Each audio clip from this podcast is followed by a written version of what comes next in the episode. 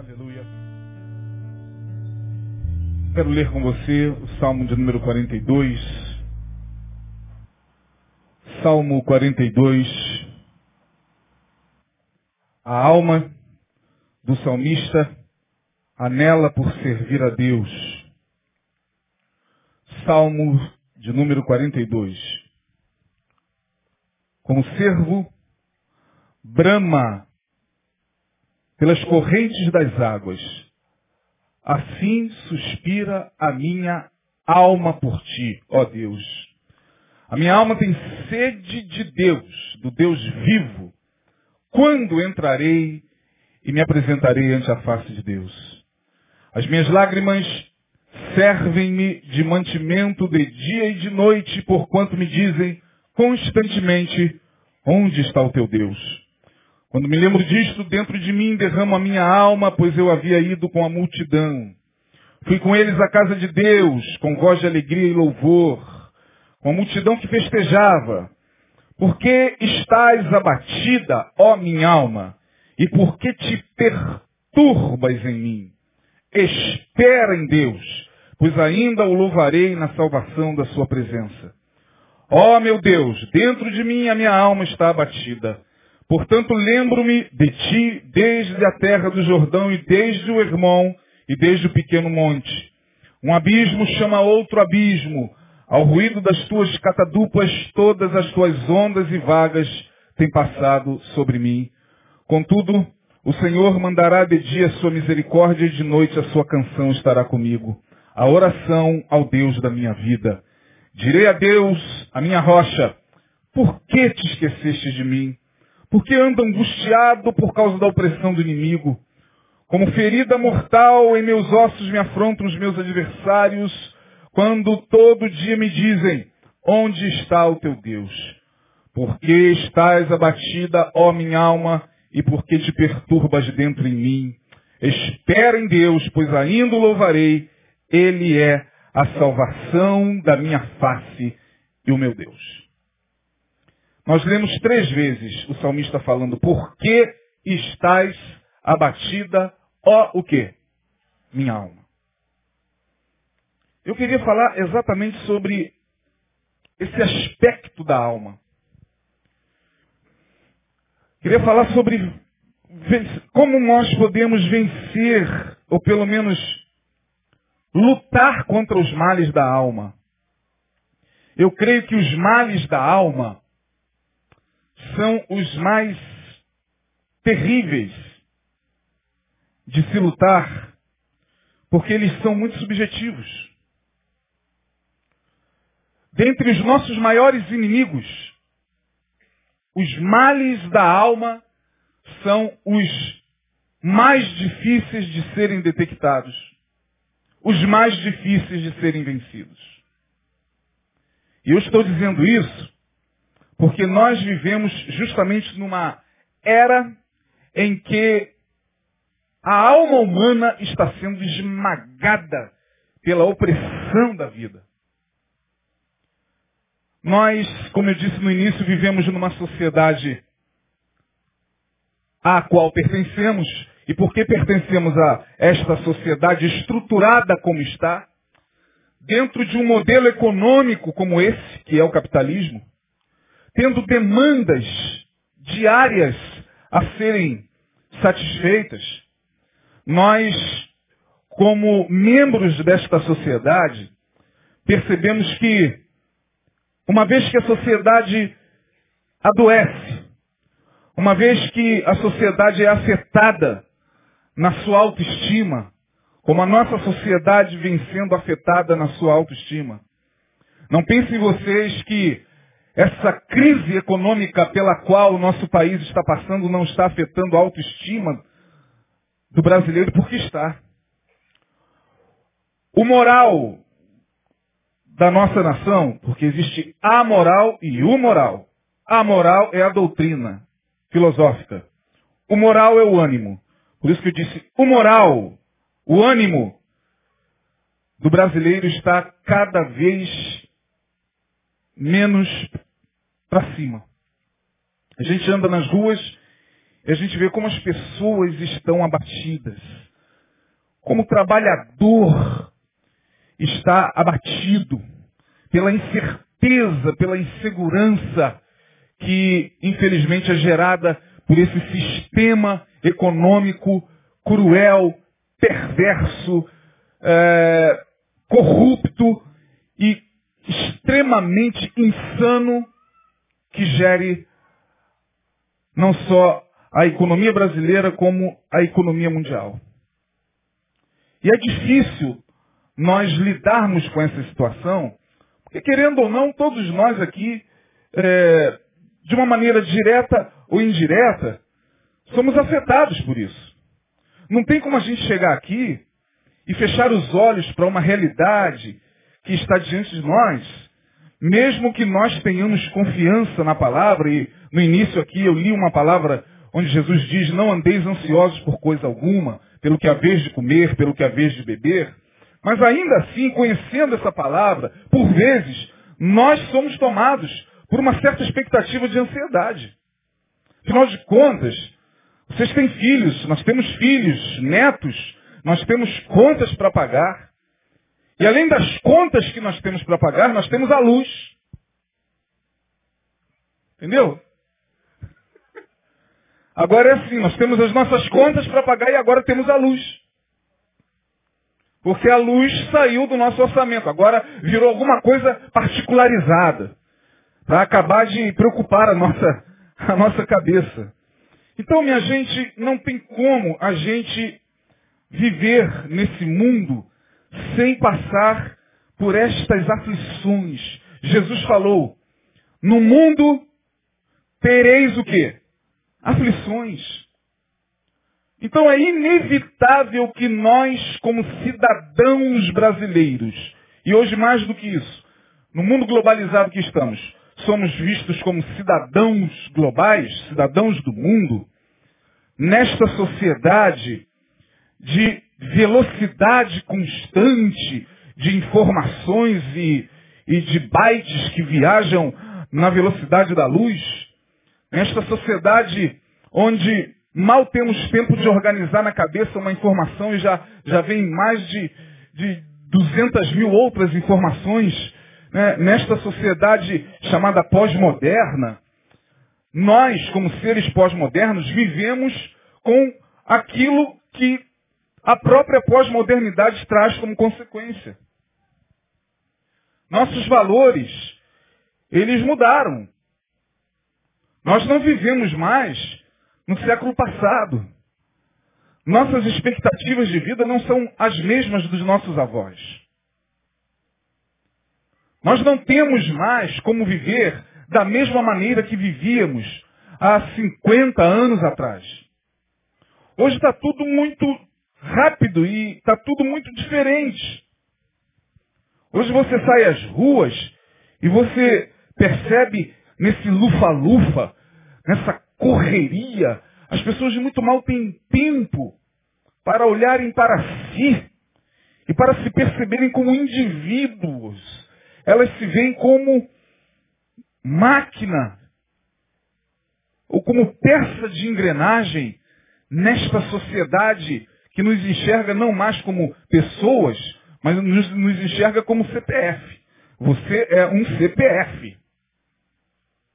Você vale pelo número de CPF que você tem. Então você não é um ser. Você é um número. Como número, você pode ser descartado a qualquer momento. Como número, você pode ser desligado do sistema, basta você não ter crédito.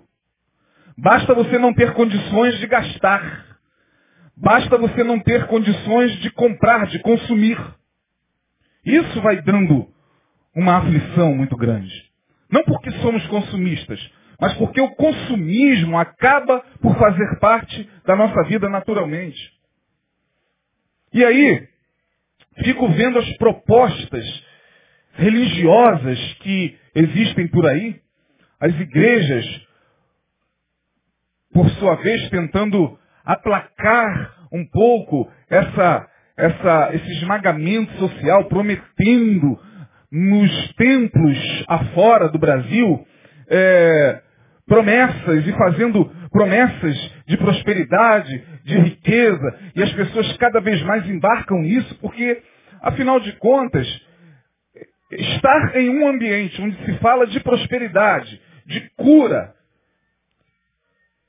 uma vez que nós estamos com o nosso sistema de saúde falido, uma vez que nós estamos com o, o, os hospitais municipais e estaduais falidos, estar na igreja e ouvir o tempo todo que suas enfermidades serão curadas, que seus problemas financeiros serão sanados, que Deus vai prosperar você, que Deus vai curar você, que Deus vai colocar você em uma espécie de, de, de vida ideal. Isso é maravilhoso, se fosse verdade. Porque nós perseguimos esse idealismo há muito tempo. Quem primeiro falou do, do idealismo foi Platão. 300 anos antes de Cristo, Platão já falava da possibilidade de nós vivermos em um mundo ideal, onde tudo fosse ideal, onde ah, ah, o amor fosse ideal, onde as relações fossem ideais, onde a fidelidade eh, dos homens fossem ideal, fosse ideal. O mundo ideal foi o mundo criado na mente do filósofo Platão. Daí veio a questão do, da, da da paixão platônica, do sentimento platônico, porque nós projetamos é, desse mundo imperfeito uma perfeição que nós queremos alcançar, mas nós sabemos que nós não temos condições de alcançar isso, porque nós estamos aqui neste mundo de imperfeição. E neste mundo de imperfeição, nós temos que aprender a lidar com as imperfeições da vida. A começar por nós mesmos. Essa ideia de que aquele que conhece a Cristo, ou aquele que aceita Jesus, ou aquele que entrega a sua vida a Jesus, vai passar a viver nesse idealismo, é uma falácia muito grande. E cada vez mais nós vemos que isso é uma realidade. E cada vez mais nós vemos pessoas frustradas com Deus, revoltadas com a igreja, revoltadas com Deus, questionando a Deus, porque olharam para Deus e projetaram em Deus uma vida ideal que não aconteceu. E muitas pessoas buscam a religião para viverem uma vida idealizada. Elas buscam a religião para ter um casamento ideal. Elas buscam a religião para ter um emprego ideal. Elas buscam a religião para ter uma família ideal, filhos ideais, mulher ideal, marido ideal, tudo ideal, saúde ideal, saúde integral. Quando, na verdade, isso não é bem assim. Jesus disse que nós passaríamos por todas as aflições pertinentes a este mundo real. Portanto, viver o Evangelho é viver o tempo inteiro diante das realidades que a vida nos impõe. E as realidades nem sempre estão a nosso favor. Nem sempre nós estamos bem, nem sempre nós estamos sorrindo. Nem sempre nós estamos saudáveis. Nem sempre nós estamos com bom ânimo. Por isso que Jesus falou, no mundo tereis aflições, esforcem-se. Tende o quê? Bom ânimo, vocês vão precisar de bom ânimo. A palavra ânimo vem de ânima, ânima, alma, ânimo, ânima, alma. Jesus está dizendo o seguinte, olha, a única maneira de vocês vencerem e lutarem contra os males da alma é fazendo com que a vossa própria alma possa manifestar o que há de melhor nela. E aí, lendo esse texto, porque esse salmo é muito atual, eu quero falar sobre alguns males da alma que têm sido muito comuns no nosso dia. Quero me deter em um, especificamente, que para mim vem sendo o mais discutido dos últimos 20 anos. que vem sendo motivo de preocupação não só pela OMS, não só pela, pelos profissionais da área de saúde, mas um motivo de preocupação para todos nós, porque direta ou indiretamente acomete a todos nós. Seja com um familiar, seja com alguém que nós conhecemos, seja com, com nós mesmos. E aí eu quero nesta noite desmistificar esse mal da alma, que é uma doença que vem sendo cada vez mais manifestada na nossa sociedade, já existia desde que o homem era homem na face da terra, mas agora ela ganha um nome. Né? No passado era melancolia. Hoje ela se chama depressão. A depressão é um dos mais terríveis males da alma. E quando nós lemos esse texto, a, a ideia que nós temos da alma do salmista é que ele estava, se não próximo, já imerso numa certa depressão. Se não veja, ele tem a sensação de que está privado da presença de Deus. É interessante. Eu sou um profissional da área humana, nós pastores que atendemos pessoas que muitas vezes chegam aqui com depressão, a primeira sensação que elas têm é de que por elas estarem vivendo esse mal, Deus lhes abandonou.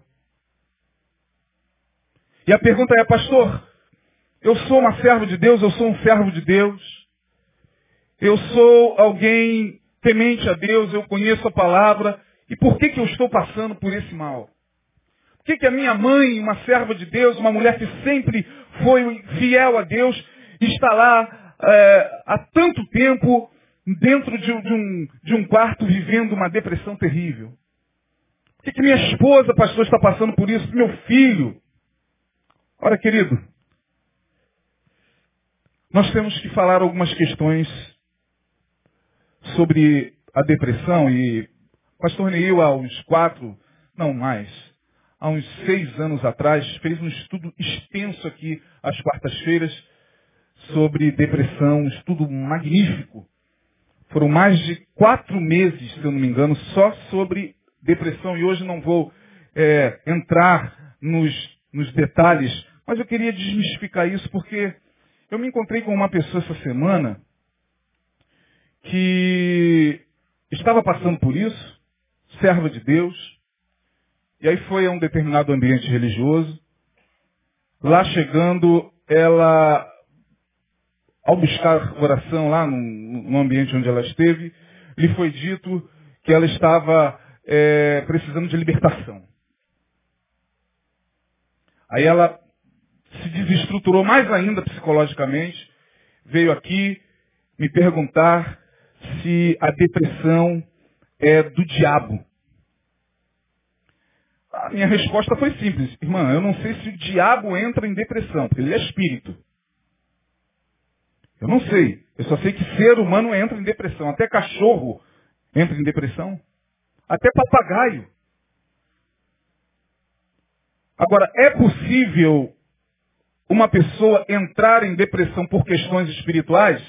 É possível. A depressão, ela tem inúmeros fatores, inúmeras causas. A do salmista, nós não sabemos exatamente o que é. Mas me parece que ele estava sendo acometido por um mal muito próximo a este. Porque o tempo todo ele está dizendo aqui, porque estás o quê? Abatida, ó minha alma. Ele está vivendo uma angústia enorme na sua alma. Um abatimento que lhe esmagava todos os dias a ponto dele não se ver mais próximo a Deus. Versos 1 e 2 diz o seguinte, como o servo, ou seja, como a corça, brama pelas correntes das águas, assim suspira a minha alma por ti, ó Deus. A minha alma tem sede de Deus, do Deus vivo. Quando entrarei e me apresentarei ante a face de Deus. Ou seja, ele estava tendo um sentimento de privação da presença de Deus. Quem está vivendo uma depressão tem essa sensação mesmo. Deus me abandonou, não consigo sentir a presença dele. Por mais que eu ore, por mais que eu busque, por mais que eu vá à igreja, eu não consigo sentir Deus. Mas o fato da pessoa não estar nesse momento, eu estou me, me, me restringindo, estou me atendo à depressão. Poderia falar de muitos outros males da alma que são tratados no ambiente religioso como alguma coisa que o crente não deve ter em hipótese alguma. Eu não sei de onde tiraram isso. Pastores, líderes, que pregam em seus púlpitos que o crente não passa por depressão, que o crente não passa por crises é, de ansiedade, que o crente que é servo de Deus fiel não passa por síndromes de pânico, que o crente que conhece a palavra e que ora, o crente passa por tudo isso, irmão. Elias passou por isso. Entrou dentro de uma caverna e fez pior do que muitos de vocês que estão me ouvindo. Pediu o quê? Pediu, é? Fala mais alto.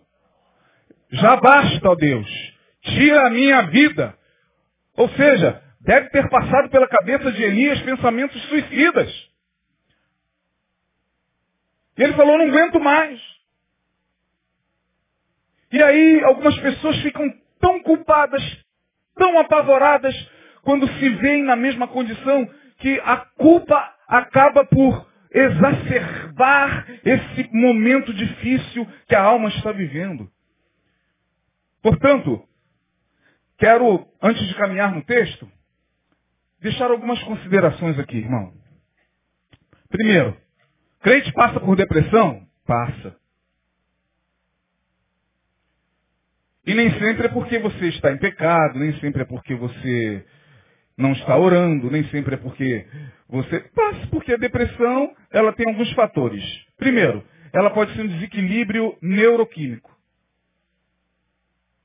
Você pode ter alguém na sua família que já viveu isso e você é propensamente, geneticamente falando, você é propenso a ter isso. Então existem, existe a chamada depressão endógena. A genética. Aquela que tem a ver com o desequilíbrio neuroquímico. O que é o desequilíbrio neuroquímico? Ora, no nosso cérebro, a gente tem que entender, minha gente, que a nossa mente, ela tem neurônios, apesar dessa palavra não estar na Bíblia. Só falta alguém dizer, pastor, neurônio está na Bíblia onde? Dá o texto aí, por favor. É porque o crente quer tudo na Bíblia. Tem neurônios na Bíblia? Não tem neurônio na Bíblia não, mas existe neurônio na cabeça. Existe córtex frontal, occipital, não tem nada na Bíblia. Está na ciência. Esses crentes ignorantes, tapados, que ficam querendo tudo, que tudo esteja na Bíblia. Então, meu irmão, olha aqui para mim, entenda. Talvez isso você já ouviu em algum lugar, não é novidade alguma. Mas ó, alegria, euforia, tristeza, bem-estar, tem a ver também com processos neuroquímicos.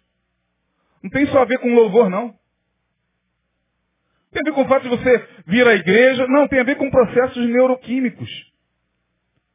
E se você está passando por um distúrbio neuroquímico e está caminhando para um, um processo semelhante a esse do salmista, você chega aqui e aí não consegue se alegrar e é tomado por uma tristeza que você não sabe explicar, nem sempre isso é espiritual, não, não é porque tem encosto do teu lado, não. Mas isso é encosto. Não, não é encosto, não, irmão. É porque de repente você está passando por um processo neuroquímico ali, ó. Existem três neurotransmissores responsáveis pelo bem-estar e pela, e, pela sensação de, de, de alegria no ser humano. O primeiro é a serotonina. O segundo é a dopamina. O terceiro é a noradrenalina. Se esses três neurotransmissores não estiverem batendo uma bola legal, se eles não estiverem se comunicando bem, você poderá ter um bate. E aí, pastor, o que, que eu faço? Procure um médico, porque ele vai receitar um remédio para você, você vai tomar esse remédio. Sangue de Jesus tem poder, pastor. Crente não toma remédio psiquiátrico. Então fica assim. Porque isso é um outro problema, minha gente. Vocês me desculpem, mas nós temos que, nós vivemos em um tempo onde a ignorância no meio evangélico chegou às raias da loucura, ultrapassou Plutão. A ignorância no nosso meio chegou a um nível tal que quando a gente lida com essas questões chega a assustar os crentes. Porque o crente ele acha que ele fica doente do pescoço para baixo. Do pescoço para baixo está ótimo. Se eu tiver com problema cardiológico, eu vou aonde? Eu vou no cardiologista. Se eu tiver com problema é, é, é, no osso, eu vou em que médico? No ortopedista. Se eu tiver com problema nas glândulas, eu vou aonde? No? Nesse aí mesmo. E se eu tiver com, com um problema, sei lá, na ginecológico, eu vou no ginecologista. E se eu tiver com um problema é... Enfim, a gente vai em tudo que é médico. Vai lá para o ginecologista, abre a perna numa maior tranquilidade, já falei isso. Ela fica lá, ah, tudo bem aí, doutor? Tudo bem. Ah, aguarda mais um pouquinho, deixa eu ver aqui, peraí. Aqui assim, é menor problema. O cara vai no proctologista quando está com problema de hemorroida e fica lá na posição que ele mandar ficar, porque agora falou de problema ligado a essa área aqui, não, sangue de Jesus tem poder, o Senhor está comigo, o Senhor é maior, está amarrado, eu não, sangue. Que isso, gente? Para com ignorância, se liberte. E às vezes, muita gente carrega anos a fio um problema, porque acha que esse problema é de cunho espiritual. Quando na verdade já foi receitado um, né, um remedinho, eu tomo esse remedinho aqui, que a sua dopamina vai voltar a falar com a noradrenalina, e a noradrenalina vai voltar a falar com a serotonina, as três vão entrar em comunhão e você vai ficar bem. Ah, tá amarrado. O sangue de Jesus tem poder. Coisa nenhuma. Aí vai para essas igrejas malucas, com esses pastores malucos que tem por aí, aí ele vai jogar mais culpa em você. Não, isso é um trabalho de feitiçaria que fizeram contra você. Isso é uma obra de magia negra que fizeram contra você. É o teu colega de trabalho que está fazendo uma obra de macumbaria. Tá, e aí, nós que somos extremamente sugestionáveis, nós evangélicos, somos altamente sugestionáveis, pronto, a gente acredita, acabou, irmão. É só dar um tiro na cabeça e se jogar na ponte de Niterói. Quando, na verdade, algumas coisas poderiam ser resolvidas. Porque a depressão, ela pode ser um distúrbio neuroquímico, como ela pode também ser fruto de uma predisposição psicoemotiva. Tem pessoas que têm tendência a se abaterem com mais facilidade do que outras. Eu não posso exigir que você tenha a mesma reação que ele tem diante do mesmo problema. Isso é ignorância. Ele tem uma estrutura psicológica, emocional, mental, completamente diferente dele. Portanto, se para ele uma porta se fechar, uma porta de emprego se fechar, é bem provável que ele se abata com muito mais facilidade do que ele. Não tem como, nós somos pessoas únicas. Nós não temos como reagir da mesma forma, graças a Deus. Imagina se nós fomos, fôssemos clones. Cada um de nós é uma individualidade. Deus conhece a nossa individualidade. Deus sabe da nossa capacidade. A Bíblia diz que Ele conhece a nossa estrutura e sabe que somos o quê? Pó. Ele conhece a nossa estrutura. Ele sabe quem nós somos. Ele conhece a nossa história genética. Ele conhece nossos antepassados. Ele conhece nossos, nossos ascendentes, melhor dizendo. Ele conhece da, da, da onde nós viemos, minha gente. Agora, eu não estou querendo dizer com isso que você, uma vez sabedor disso, vai ficar de braços cruzados. Ah, então já que é assim, ah, então seja bem-vinda, depressão. Você é um amor. Não, estou falando isso. Quem está vivendo um, um problema como esse, e não são poucos, cheio de gente no nosso meio que mascara os males da alma. Tudo bem, outro? Tudo bem, graças a Deus. Louvado seja o nome do Senhor. Amém. Tem que mascarar, porque no nosso meio essas coisas não são aceitas. O cara aceita um câncer. Ele chega e diz, orem por mim porque eu estou com câncer. Mas ele não é capaz de chegar e falar, orem por mim porque eu tive um ataque de pânico dentro do metrô. O cara fala, orem por mim porque eu estou com, uma, com AIDS. Ore, a gente ora por câncer o tempo todo, mas o cara não é capaz de chegar, irmão, ora por mim, porque o meu organismo se desequilibrou, minha estrutura emocional está desequilibrada, eu preciso de ajuda. Não, isso a gente esconde, porque a gente tem vergonha. Porque sabe que no ambiente religioso, no ambiente familiar, porque no ambiente familiar, essas coisas são frescura. Vai trabalhar. É falta de trabalho. Levanta dessa cama. Ó mulher, para de frescura. Não, não é frescura não, marido. Pode ser que ela esteja vivendo esse mal aqui da alma. Ao invés de ficar cobrando da mulher, cobrando do seu familiar, ajude-o a vencer isso. Convença-o de que ele precisa procurar um médico. Isso não é frescura, não. Os males da alma, e há psicólogos e terapeutas aqui Males da alma, com os males da alma não se brinca. Porque quando a pessoa está vivendo isso, sobretudo se ela for evangélica, ela tem aquela sensação de que não tem mais acesso à presença de Deus, de que Deus não está mais em sua presença. O verso 1 e 2 diz isso. Outra coisa, que é que é o, o, esses males da alma causa é tristeza e choro constantes. Olha o verso de número 3, olha aí no 42, versículo 3. As minhas lágrimas servem-me de mantimento de dia e de noite, porquanto me dizem constantemente, onde está o teu Deus? Lágrimas que me servem de mantimento dia e noite, tristeza constante.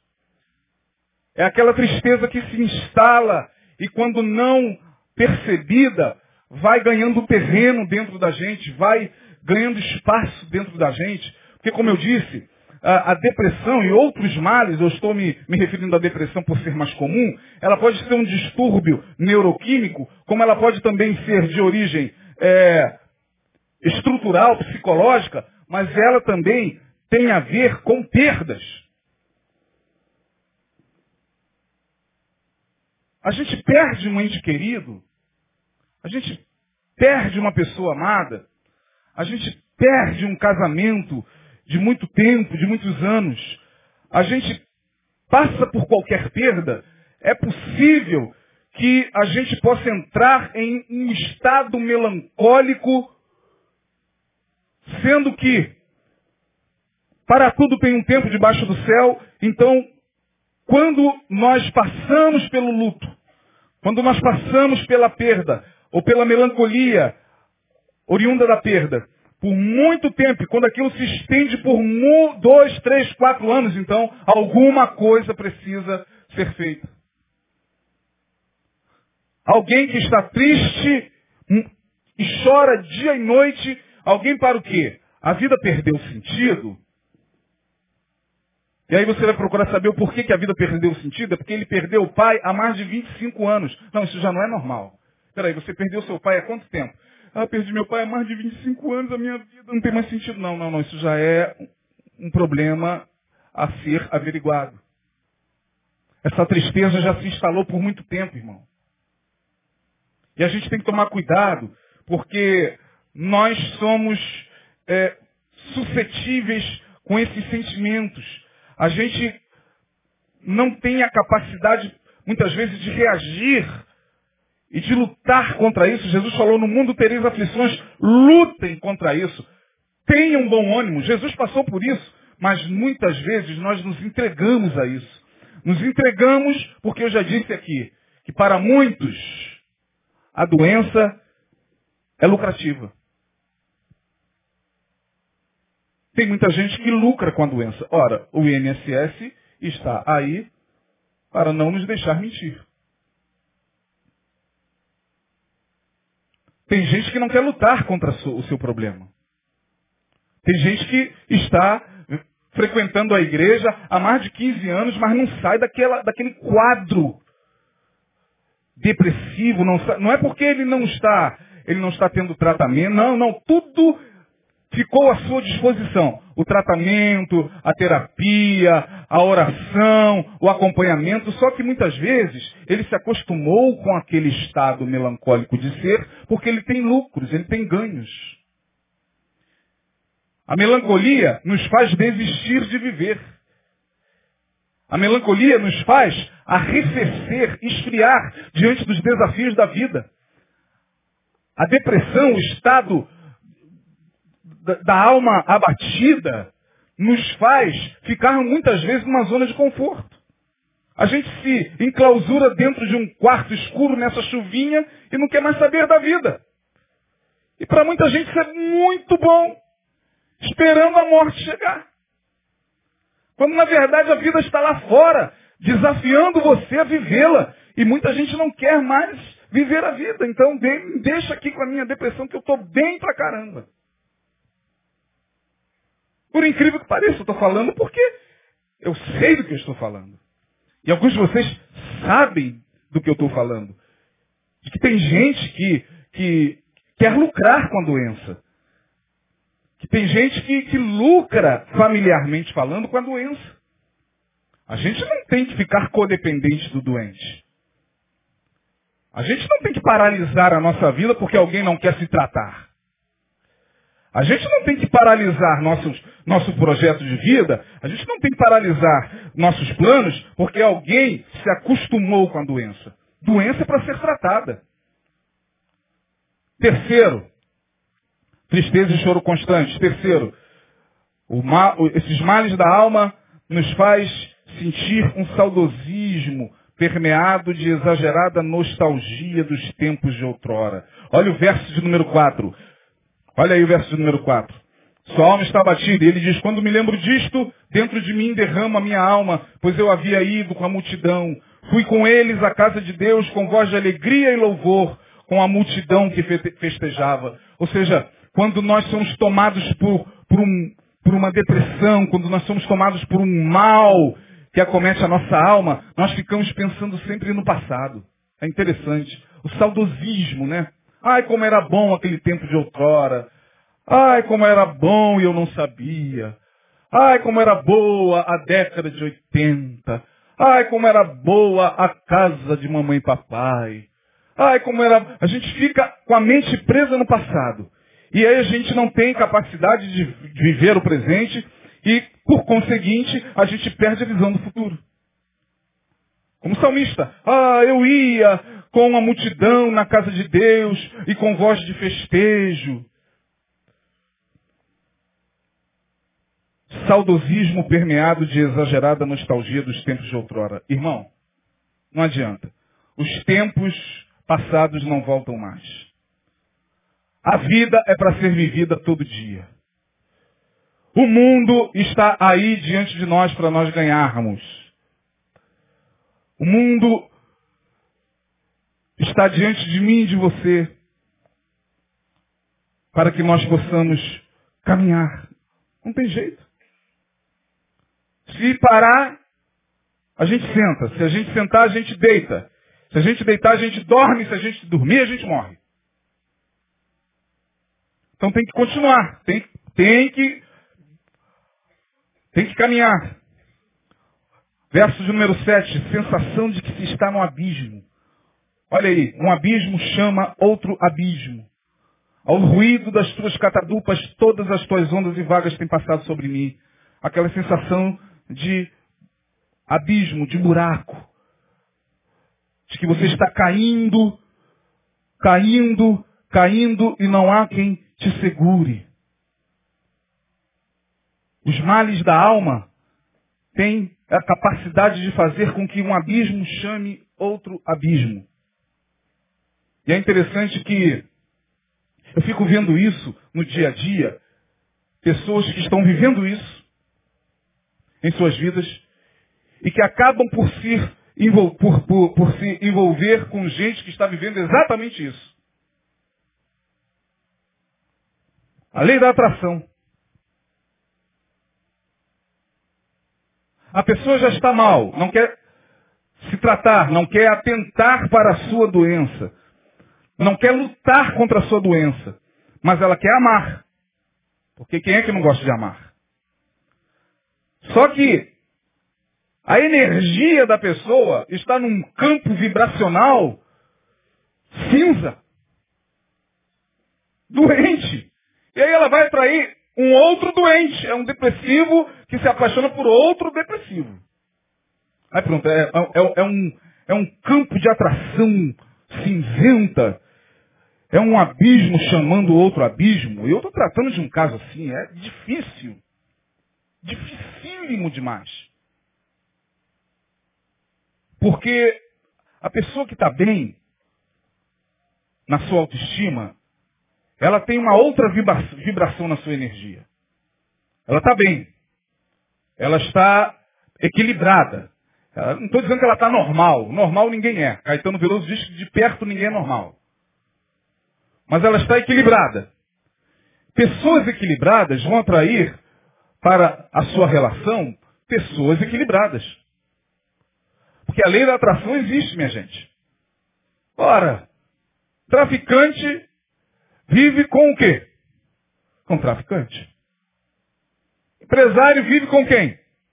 Com empresário. Ladrão vive com quem? Com ladrão. Político corrupto vive com quem? Um político corrupto. É a lei da atração. Isso existe. E aí a pessoa já está mal. E ainda quer se relacionar não tendo a capacidade de discernir com quem está se relacionando. Vem outro pior do que ela. É um abismo chamando outro abismo. Só pode dar em abismo. Abismo mais abismo é igual abismo. Sensação de que se está no abismo. Sensação de abandono espiritual. Olha o verso 9. Direi a Deus, a minha rocha, por que te esqueceste de mim? Porque ando angustiado por causa da opressão do inimigo. Por que te esqueceste de mim? Não é que Deus se esqueceu da gente. Deus continua sendo quem Ele é. Nós é que muitas vezes não continuamos sendo quem nós deveríamos ser. Deus não muda, nós mudamos. Deus, Deus está no mesmo lugar, nós é que saímos do lugar. Nós é que estamos o tempo inteiro variando, oscilando nas nossas emoções. Portanto, quando nós oscilamos nas nossas emoções, quando somos acometidos por um mal desse, da alma, então a nossa visão sobre Deus automaticamente muda. Deus se esqueceu de mim. Deus me abandonou. Deus virou as costas. É isso que ele está dizendo. Eu estou sendo oprimido e Deus não faz nada. Sensação de abandono espiritual é terrível.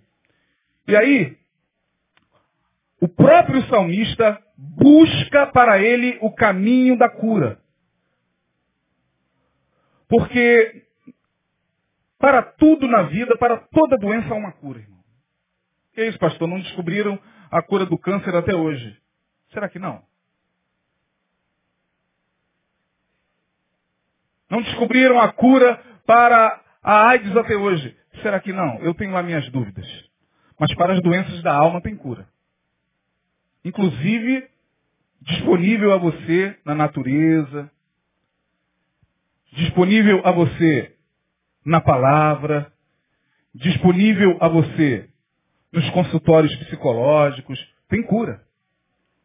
O salmista não tinha nada disso à sua disposição. Imagine se esses homens tivessem à época os antidepressivos, que bênção seria para Elias. Se ele entrasse na caverna e alguém chegasse para ele, Elias, toma aqui um donarém para você, meu filho. Toma esse donarém aí. Eu quero. Oh, Deus, toma, toma aí esse. Toma esse rivotril aí, Elias. O que, que é isso? Toma aí. O Senhor, louvado seja o teu nome. Glória a Deus, pode vir aí, mas eu não estou advogando os remédios, não, irmão. Nem estou dizendo que esses remédios são aspirina nem novalgina, não. É claro que eles precisam de prescrição médica. Você não vai sair daqui, como muito crente que eu conheço, se entupindo de ansiolíticos e depois fica reclamando. Porque o crente é assim. Ele é o crente é muito interessante. O crente é algo que precisa ser estudado por Steve Hawkins. Porque na igreja, ele é contra tudo isso que ele ouve. Ah, porque eu não, eu, eu, eu não gosto, eu não, quero tomar esses remédios, porque Sangue Jesus tem poder, é oração, é joelho, mas lá na casa dele, quando ele não está dormindo, ele olha para um lado para o outro, está sozinho, se entope de remédio, sem prescrição médica, sem orientação do psicólogo, sem, ele se entope de remédio para tentar dormir. O crente é um problema sério, engraçado, é muito sério. E aí Davi, eu não sei se o salmista aqui é Davi, não está claro, mas ele busca o caminho da cura. Primeiro, ele entende que nessa guerra dos afetos, estar com algo não é tornar-se esse algo. Olha só. Estar com alguma coisa não é tornar-se esta coisa. Estar com depressão não é se tornar a depressão em si. Que tem gente que se torna a depressão em si. Ele não está. Paulo diz, quando eu estou fraco, aí então eu sou o quê? Quando estou. Então você pode estar com qualquer coisa. Você pode estar com depressão, você pode estar com um transtorno qualquer de, de ansiedade, você pode estar com um problema psiquiátrico qualquer, mas não pode se deixar transformar-se nisso. É diferente. O verso 11 ele diz o seguinte, por que estás abatido, a minha alma? Ou seja, ele conversa com a sua alma e diz, você está abatida. Eu estou identificando que tem algo em você, alma, que não está bem. Eu olho para você, ó alma, e vejo que há algo que não vai bem. Porém, ele diz, espera em Deus, pois ainda o louvarei. Ele é a salvação e a face do meu Deus. Ele diz, olha, eu estou assim, mas eu não vou me transformar nisso. Eu posso estar triste, mas eu não posso me transformar na tristeza. Eu posso estar abatido, mas eu não posso ser destruído, como diz Paulo. Abatidos, mas não destruídos. Perplexos, mas não vencidos. Com dores, mas não derrotados. Porque a derrota já não tem mais a ver com aquilo que a gente tem, tem a ver com a forma como nós lidamos com isso. Você cansa de ouvir isso aqui. E Davi mesmo se arrastando, o salmista melhor dizendo, mesmo se arrastando, ele diz, espera em Deus, ó alma, tu estás abatida, tu estás angustiada, tu estás aflita, tu estás a, a, a, noites sem dormir, com preocupações mil, mas espera em Deus, alma. Ele faz um monólogo consigo mesmo. Ele não tinha terapeuta para ouvi-lo. Então ele foi o seu próprio terapeuta. Ele senta e conversa com ele mesmo. Olha, eu estou abatido, alma. Ó alma, tu estás abatida, mas alma, espere em Deus. Deus é a tua solução. Deus é a nossa salvação. Deus vai te tirar desse estado de calamidade, alma. É a capacidade de fazer autoexame que nós perdemos há muito tempo, irmão. A gente perde a capacidade de, de mergulhar para dentro das nossas próprias emoções, porque a gente tem medo de se deparar com desequilíbrios, com fobias, a gente tem medo de se deparar com, com terrores, a gente tem medo da gente. Nosso pior inimigo somos nós mesmos, não é o demônio, não é o diabo, não é a marcha para Satanás. Que os crentes estavam apavorados aí, não deu em nada. No dia 17, se eu não me engano, né? Não é nada, é o diabo, não, não é o diabo. o, nós somos o nosso próprio diabo. Nós temos medo de nós mesmos. Que você acha que a gente corre o tempo todo? Vai para psicólogo, irmão. Não, não é psicólogo, é joelho, irmão. Por que, que a gente faz isso? Porque a gente não quer se encarar. A gente não quer se deixar ser desconstruído. A gente não quer ser confrontado pela palavra. A gente não quer se ver.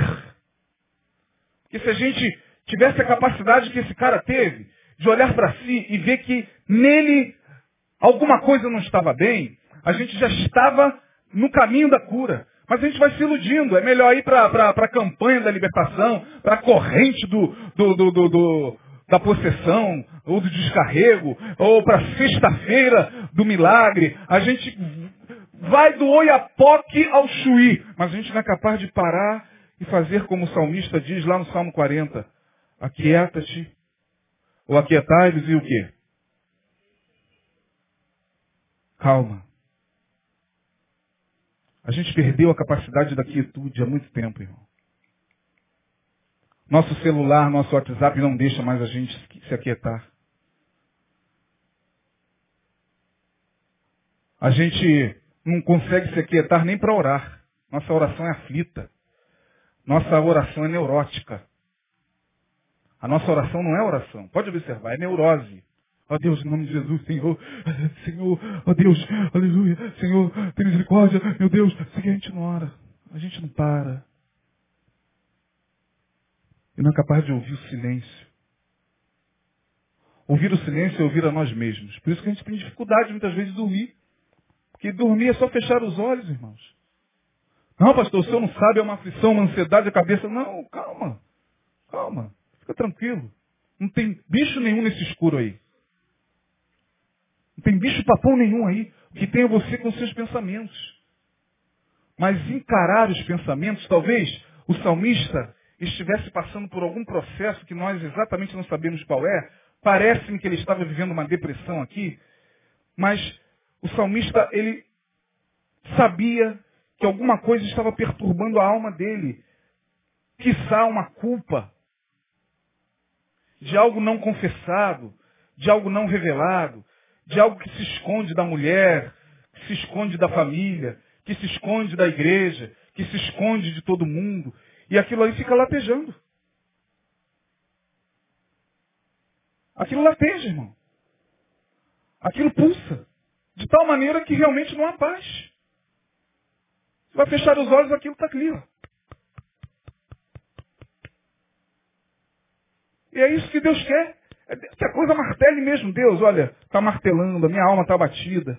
Mas eu entrego isso em tuas mãos, tu sabes. Chama isso pelo nome, irmão.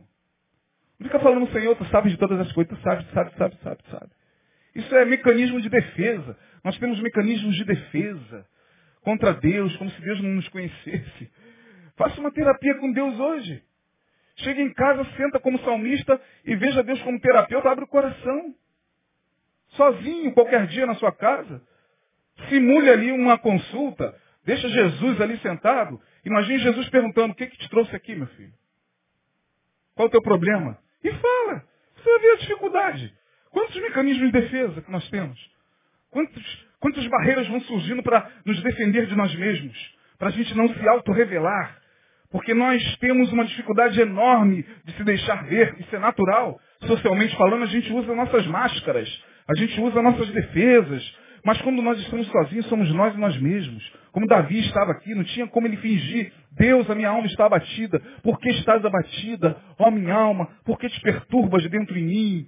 Ele também não aceita a autopiedade, que é fruto de baixa autoestima. Ele não quer que ninguém fique com pena dele. Ele não chega e entra na igreja com carinha de coitado para que ninguém venha e abrace ele e diga, vamos orar, irmão, o que está acontecendo? Oh, irmão, é muita luta, é muita luta, é muita luta. A só ouve muita luta. Que luta? Muita luta, irmão, muita luta. Mas qual é a luta, irmão? Vamos orar especificamente. Tem algum problema específico? Não, irmão, é muita tribulação, muita prova, é muita prova, é muita prova. E a gente vai com esses clichês, com esse, com esse, linguajar evangélico que só serve para nos defendermos de nós mesmos, a gente vai querendo buscar piedade das pessoas. Gente, no dia de hoje, está muito difícil alguém parar para nos ouvir. Às vezes a gente tem que pagar ali, ó. Pagar alguém para nos ouvir mesmo. Tá difícil. Pastor, ele tem que atender muita gente. Aquele melhor amigo, ele tem seus afazeres. Aquela melhor amiga, ela também tem seu compromisso. Aí você liga para o outro, ele viajou. E aí você quer desabafar. Desabafe com você mesmo. Faça como salmista. Não tem ninguém? Tem o Senhor. Deus, que é Espírito e verdade, está diante de você, te sondando por dentro e por fora. Não adianta. Ele te conhece plenamente. Então, abre o jogo, abre o verbo. Fala. Porque na fala está a cura. Você lê no Salmo 42 aqui que do início ao fim ele vai falando. Ele fala com a alma dele. Ele dá uma de maluco mesmo. Ah, porque estás abatida, ó minha alma? Ele faz um monólogo para ver se ele acha a cura. Ele acha a cura. Ele não espera que os homens deixem de oprimi-lo, mas ele entende que ele precisa tratar com Deus. Não adianta, a opressão vai continuar, irmão. A vida vai continuar nos esmagando. Os males da alma continuarão nos cercando o tempo todo. Essa história de que eu sou de Jesus e essas coisas não me atingem, a gente já sabe que isso não funciona. Isso é para é, a gente se enganar. Então, quando nós formos tomados por algum mal subjetivo, não vamos fingir que não tem nada acontecendo. Se for algum problema que você sabe que sozinho você não pode, procure uma ajuda, porque pode ser um desequilíbrio, como disse, neuroquímico. Vai lá, o médico vai prescrever um remedinho, toma o remédio, depois ora e fala, Jesus, louvado seja o teu nome, entrega em tuas mãos esse ribotril, porque foi o médico que prescreveu, Senhor. Eu espero não ficar com ele muito tempo, mas eu vou tomar pela fé. E toma, irmão. Para com esse negócio de que crente não toma remédio. Para com esse negócio de que crente não faz tratamento. Tira da sua cabeça isso. Se você quiser se libertar e ser uma pessoa com entendimento. Para de ficar dando ouvido a essas pessoas que ficam por aí falando que isso é demônio, que isso é, é, você precisa orar mais, que isso é porque você se afastou da igreja, que isso é porque você não vai domingo mais na escola dominical, que isso é porque você não dá mais o seu dízimo, é porque você não está mais buscando ao Senhor. Você vai, as pessoas só sabem nos encher de culpa. A igreja só sabe nos encher de culpa. O Evangelho não culpa ninguém, Jesus não culpa ninguém. Pelo contrário, ele disse, o Filho vos libertar, verdadeiramente o quê? Sereis livres. Jesus é libertação, não é culpa. Culpa é da religião. Culpa é da igreja, culpa é dos líderes gananciosos que querem o teu dinheiro ali, querem prender você ali. Então é fácil chegar e falar, é demônio, hein?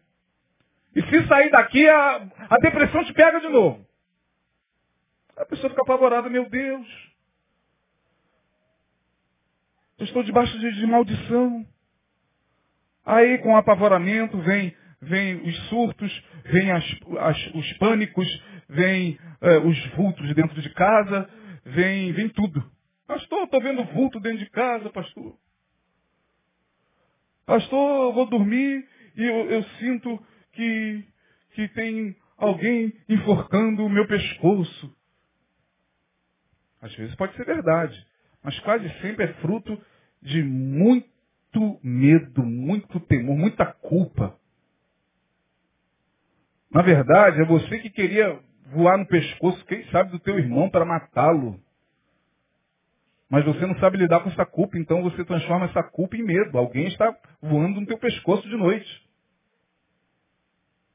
A gente tem que aprender a lidar com essas coisas, irmãos. Caso contrário, a gente vai ficar aí, escravo da religião. Vai tomar água benta que você melhora. Sobe de joelho a escadaria de São Sebastião que você melhora. Vai, se, se, se açoita todo que você melhora de, dessa, dessa angústia. Não, busca o Senhor. Fale com o Senhor. A gente está vivendo um tempo muito complicado. De muita ansiedade, minha gente. Então está na hora da gente parar e falar, Deus, guarda minha alma. Guarda o meu coração. Eu preciso da tua paz. Eu preciso que a tua palavra se cumpra na minha vida. Eu quero deitar, dormir e acordar porque o Senhor me sustentou. Eu não quero mais ficar apavorado, cheio de culpa, cheio de peso na minha vida. Em nome de Jesus, se liberte. E vá buscar tratamento, irmão. Se você precisa de tratamento, busque tratamento. Pare de achar que Jesus é o seu psicólogo. É verdade, Jesus é tudo para nós. Mas tem psicólogos bons na igreja. Tem profissionais bons por aí. Tem psiquiatras que nem todos são malucos. Tem gente muito boa aí. Então caia em si e vá viver a vida, vá se equilibrar. A vida é bela. Recebe essa palavra no nome de Jesus e busque o equilíbrio para a sua vida. Amém? Deus abençoe. Vamos ficar de pé. Vamos orar. Deus, no nome de Jesus, tem misericórdia de todos nós. Como seres humanos, tu sabes que somos passíveis de desequilibrarmos-nos diante de tanta pressão do dia a dia. Nosso corpo se desequilibra. Nossa mente também pode se desequilibrar. Então que o Senhor tenha misericórdia de nós e nos ajude a identificar quando algo já não está bem. Quando uma certa tristeza já está se alojando e já está demorando muito em nós. Quando essa melancolia, esse estado mórbido da alma já está há muito tempo alojado no nosso coração. Dá-nos essa capacidade pela tua palavra. Porque a tua palavra diz que a alegria do Senhor é a nossa força. Não é a alegria do governo, nem da, do, do aumento, e nem do, do, do dinheiro, e nem dos bens. É a alegria do Senhor que é a nossa força. Nós queremos que a nossa mente esteja guardada no Senhor. Nesse tempo, ó Deus, de tanto surto, de tanto desequilíbrio, de tanta doença emocional, assolando famílias inteiras. Ó Deus, que tu permitas que nós possamos vencer os males da alma quando eles se nos abaterem. A tua palavra diz, ó Deus, para que tenhamos bom ânimo, porque as aflições elas estão cada vez mais esmagadoras, cada vez mais ferozes. Mas acima de tudo, tu dissestes, eu venci o mundo. Por isso em ti nós haveremos de vencer também. Cremos no selo da tua marca que está sobre a nossa fronte. Então que o Senhor toque na mente de cada um, no coração de cada um. E que cada um dos que aqui estão, Senhor, e que entenderam essa palavra, possam olhar para si e saber, ó Deus, que tu vieste para lhes dar vida e vida em abundância. Que assim seja. Nós ministramos a cada um que aqui está vida e vida em abundância no nome de Jesus. E que a tua paz, que excede a todo entendimento, possa guardar os nossos corações em Cristo Jesus. Assim oramos, assim agradecemos. Amém e amém. Deus abençoe. Dê um abraço à pessoa que está mais próxima. Domingo estaremos aqui.